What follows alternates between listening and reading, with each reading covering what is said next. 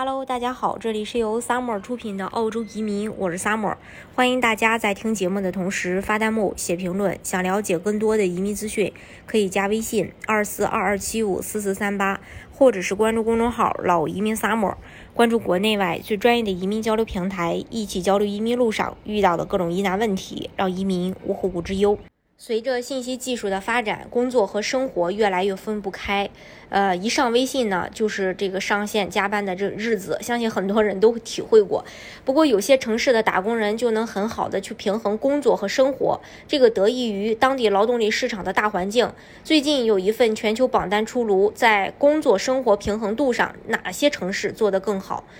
呃。那今天呢，我们就跟大家分享一下，那工作生活平衡度，呃，榜单呢出炉了。这个悉尼是跻身全球榜单 top 十的。保持良好的工作与生活的平衡，一直是很多职场人追求的目标。尤其是在新冠疫情造成了多个城市长时间的封锁之后，居家办公使得工作与生活的平衡显得更加重要。移动访问技术公司，呃，这个基斯最近创建了一份工作生活平衡。度的一个榜单，将全球一百个城市排名选出了最好和最差劲的城市。据悉，这份榜单参考的因素包括工作强度、城市宜居性、医疗质量、嗯，生活成本和休假时间等等。例如，呃，豪尔辛基的一名典型工人在工作与生活平衡方面排名第三，每年休。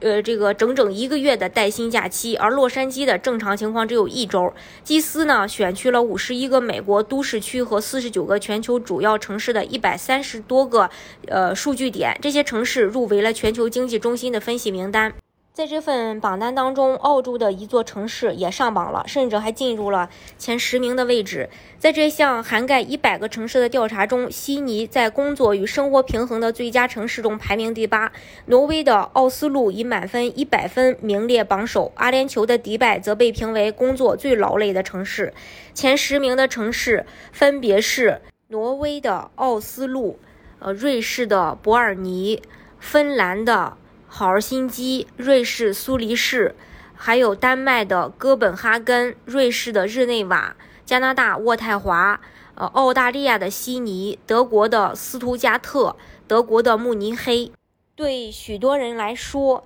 新冠疫情是一个重点考虑优先事项，并进行重大飞跃的时机。比如搬到一个新城市，随着劳动力市场持续升温，各行各业的回归工作岗位计划都出现了问题。员工们对远程工作的灵活性很感兴趣。如果公司要求他们回归办公室工作，许多人可能会考虑跳槽。像爱彼迎这样的公司正在承诺永久的在家工作政策，以在日益激烈的人才竞争中吸引求职者。城市领导人希望利用工人的新流动性，抓住机会，促进经济增长，需要在多个方面展开竞争。在这种背景下，一些长期以来一直是经济强国的金融和企业中心排名较低。纽约市的排名大幅下滑，在一百个城市中排名第五十九位，低于前一年的三十八位和二零一九年疫情爆发前的二十一位。伦敦的排名虽然明显更高，但也从年前的二十位和二零一九年的十二位下降至二零二二年的二十七位。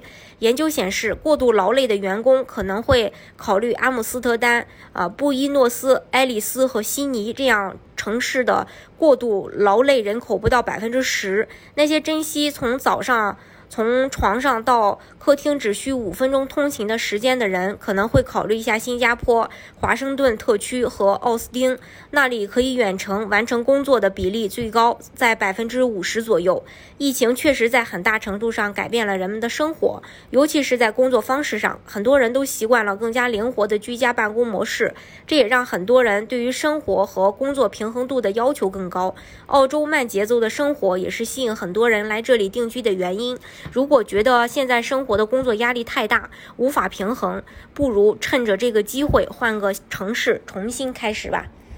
当然，移民澳洲的方式也有很多种，大家可以根据自己的实际情况来选择最适合你的项目，拿到身份。今天的节目呢，就给大家分享到这里。如果大家想具体的了解澳洲的移民政策的话，可以加微信二四二二七五四四三八，或者是关注公众号“老移民 summer”，关注国内外最专业的移民交流平台，一起交流移民路上遇到的各种疑难问题，让移民无后顾之忧。